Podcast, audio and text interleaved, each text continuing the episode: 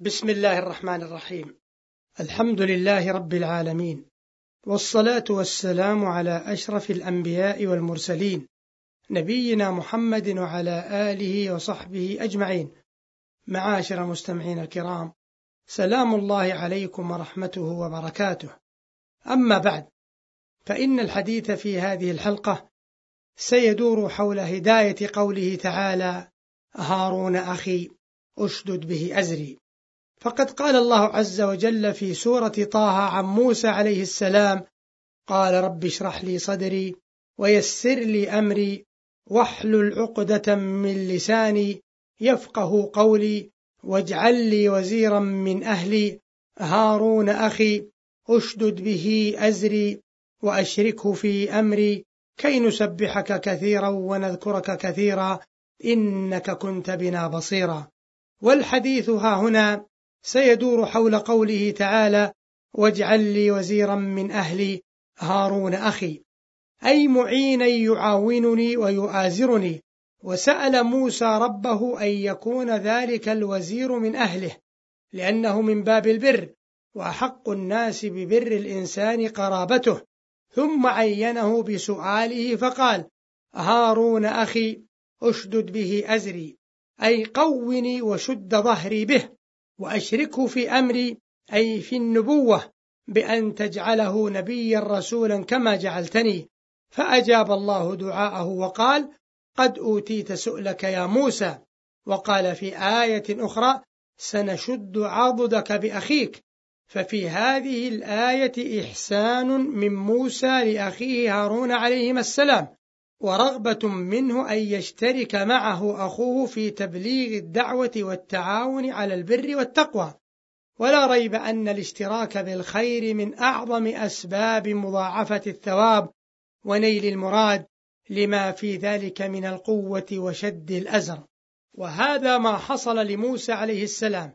ولهذا قيل إن هذه أعظم شفاعة في تاريخ البشر. فهذا هو معنى الآية. ومع أن هذا هو معنى الآية فهي كذلك تشير إلى ما ينبغي أن تكون عليه العلاقة بين الإخوة من المحبة والتآزر والتعاون. ولهذا سئل حكيم أيهما أحب إليك أخوك أو صديقك؟ فقال أخي إذا كان صديقي. فهذه الإجابة الحكيمة تشير إلى أنه ينبغي أن يكون الأخ صديقا لأخيه. دون أن يكتفي برابطة الأخوة وإن كانت من أعظم الروابط. والمتأمل في أحوال الناس وما يكتب في العلاقات عموما يلحظ فتورا في علاقات الإخوة فيما بينهم وقلة في الكتابات التي تتعرض لهذا النوع من العلاقات. فالإخوة في كثير من الأحيان يميلون إلى طابع الرسمية في علاقاتهم وربما مالوا إلى جانب الندية وربما كان بعضهم يحقر بعضا ولا يقضيه حق الاحترام والتقدير. فيخسر الإخوة خسارة فادحة إذ يفوتهم الأجر والتآزر والتعاون على مرافق الحياة ويفوتهم أيضا جوانب كثيرة من السعادة والصداقة المؤسسة على الثقة والرابطة القوية. ويعرضون أسرهم ووالديهم وأولادهم لنكسات وعداوات ربما أكلت الأخضر واليابس. والذي ينبغي في العلاقات بين الإخوة أن تقوم على الإيثار والمحبة والصفاء وتدبر العواقب وتقدير الصغير للكبير ورحمة الكبير بالصغير وإنزال ذي المنزلة مكانه اللائق به وتشجيع المتباطئ والمتكاسل حتى ينهض بنفسه وأن يكمل بعضهم بعضا حتى يسعدوا أنفسهم وأسرهم وألا يجعلوا لقائل فيهم مقالا. وإذا قدر للإنسان أن يكون ذا شهرة أو علم أو جاه أو مال أو نحو ذلك فيحسن به ألا ينسى نصيب إخوانه منه وألا يتطاول عليهم. كما ينبغي لمن كان لهم أخ قد نال ما نال مما ذكر أن يعينوه على نفسه وألا يقفوا أمام طموحاته وأن يحملوا عنه ما يجب عليه من نحو بر الوالدين وما جرى مجرى ذلك فيكونوا بذلك شركاء له في الأجر والنجاح. ومما يعين على شيوع روح الصفاء بين الإخوة أن يبادروا إلى قسمة الميراث لكي يظفر كل طرف بنصيبه وليقطعوا دابر الفتنة وسوء الظن ومما يصفي الود بين الإخوة أن يحرصوا على الوئام والاتفاق حال الشراكة. فإذا كان بينهم شراكة في نحو تجارة أو غيرها فليحرصوا على ذلك وعلى أن تسود بينهم روح الإيثار والمودة والشورى والرحمة والصدق والأمانة وحسن الظن.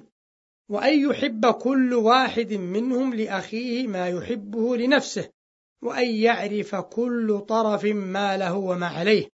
كما يحسن بهم أن يناقشوا المشكلات بمنتهى الصراحة والوضوح وأن يحرصوا على التفاني والإخلاص في العمل. كما يجمل بهم أن يكتبوا ما يتفقون عليه إذا كان الأمر يستدعي ذلك. فإذا ساروا على تلك الطريقة حلت فيهم الرحمة وسادت بينهم المودة ونزلت عليهم بركات الشركة. ومن الأمور التي تبقي على المودة بين الإخوة لزوم التواضع ولين الجانب والتغاضي والتغافل والصفح ونسيان المعايب وترك المنة على الإخوة والبعد عن مطالبتهم بالمثل.